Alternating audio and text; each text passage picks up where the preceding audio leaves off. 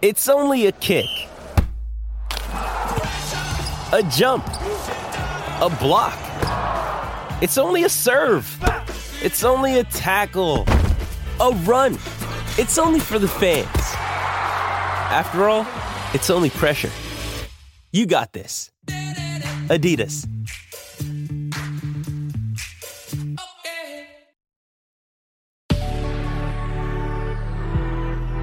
Good risings. I'm Jackie. And I'm Brian. And this is Grateful Grains. Welcome back. We're on the final day of Let's Get Physical. We kicked it off Monday with skin, nails, and hair. Tuesday, we got specific about the immune system. Wednesday, we took it to the heart. Yesterday, we had a conversation about the brain. And we're wrapping it up today, talking muscles. Muscle fibers are specialized cells with the predominant function of contraction. The contraction of muscles attached to bones or internal organs and blood vessels are what cause movement. Nearly all movement in the body is the result of muscular contraction. The integrated action of joints, bones, and skeletal muscles produces more obvious movements like walking and running, but skeletal muscles also produce more subtle movements that result in various facial expressions, eye movements, and respiration.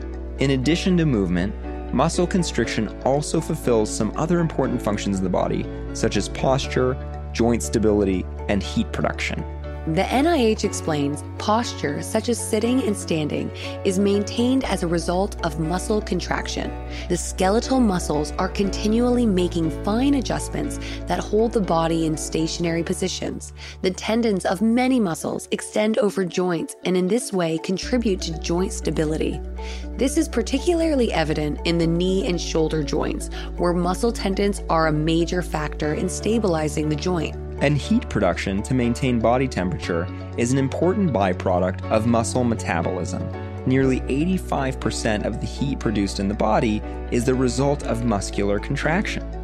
Needless to say, taking care of our muscular health isn't just about the way we look.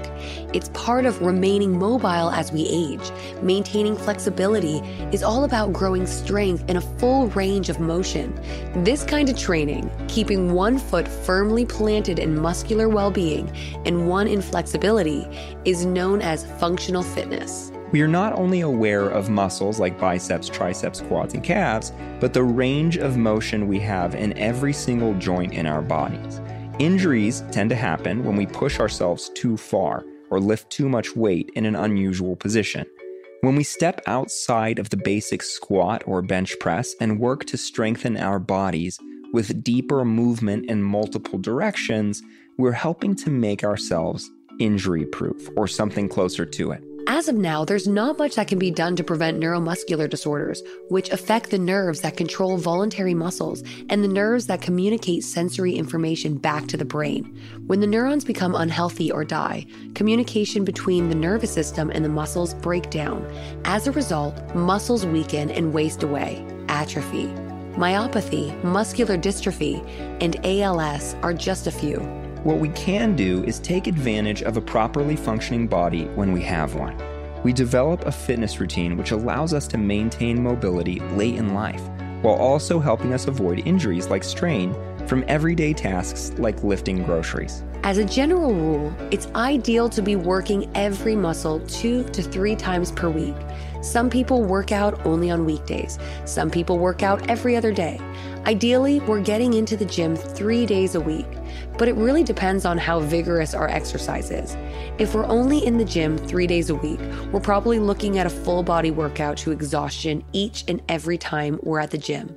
The more often we're able to go, the lighter our workouts can be, the fewer exercises per session. We also want at least one day of rest separating work on the same muscle group. So if we're working our biceps Monday, we want to wait until Wednesday to do that again. Keep in mind, if we do some heavy lifting with our biceps on Monday, it's going to be difficult to get the most out of a chest focused exercise the following day because our biceps are integral to most chest exercises and they'll still be fatigued. This is why a lot of people alternate between lower body and upper body sessions. Circling back to last week's conversation, it's important to get very familiar with posture and the common stances in weightlifting. If we try to lift weight from the wrong position, we can tweak all kinds of things in our bodies. We want to know how to properly squat, hip hinge, vertical press, vertical pull, horizontal press, and horizontal pull. You can see any of these being properly performed by professionals on Instagram. But if you need some in person coaching, set a training session to specifically learn these basics. Then, if you feel comfortable, continue forward on your own from there. When it comes to maintaining flexibility, it's all about reaching the deepest point in these positions. It's a good idea to test our limits without any weight and slowly work up from there. If we're sticking to lower weights, we go higher in reps. If we're easily completing 15 reps with good form, it's time to move to a heavier weight. On the other hand, if we're lifting heavy and we can't comfortably make it to 6 reps, it's time to drop some weight. Either way, we want to be finishing each set about 3 reps before exhaustion.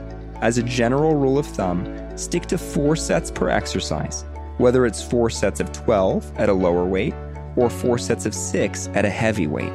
As always, when it comes to your physical health, it's a good idea to talk to a doctor or a holistic health practitioner before making any sudden changes. Keep a close eye on muscular weakness, rigidity, loss of muscular control, numbness, tingling, twitching, and spasms.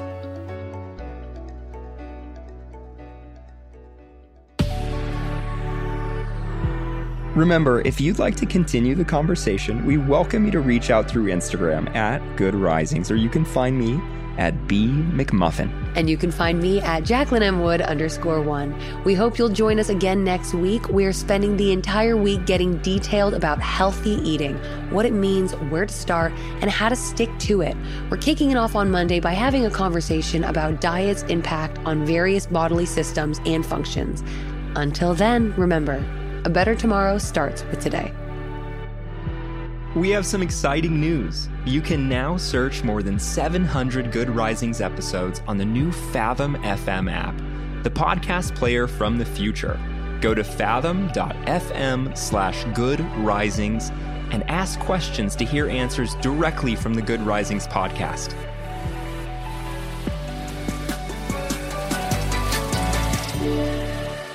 Good Risings is presented by Cavalry Audio. When you make decisions for your company, you look for the no brainers. And if you have a lot of mailing to do, stamps.com is the ultimate no brainer. Mail checks, invoices, documents, and everything you need to keep your business running. Get rates up to 89% off USPS and UPS. And with the mobile app, you can take care of mailing on the go. Make the same no brainer decisions as over 1 million other businesses with stamps.com. Sign up at stamps.com with code PROGRAM for a special offer. That's stamps.com code PROGRAM.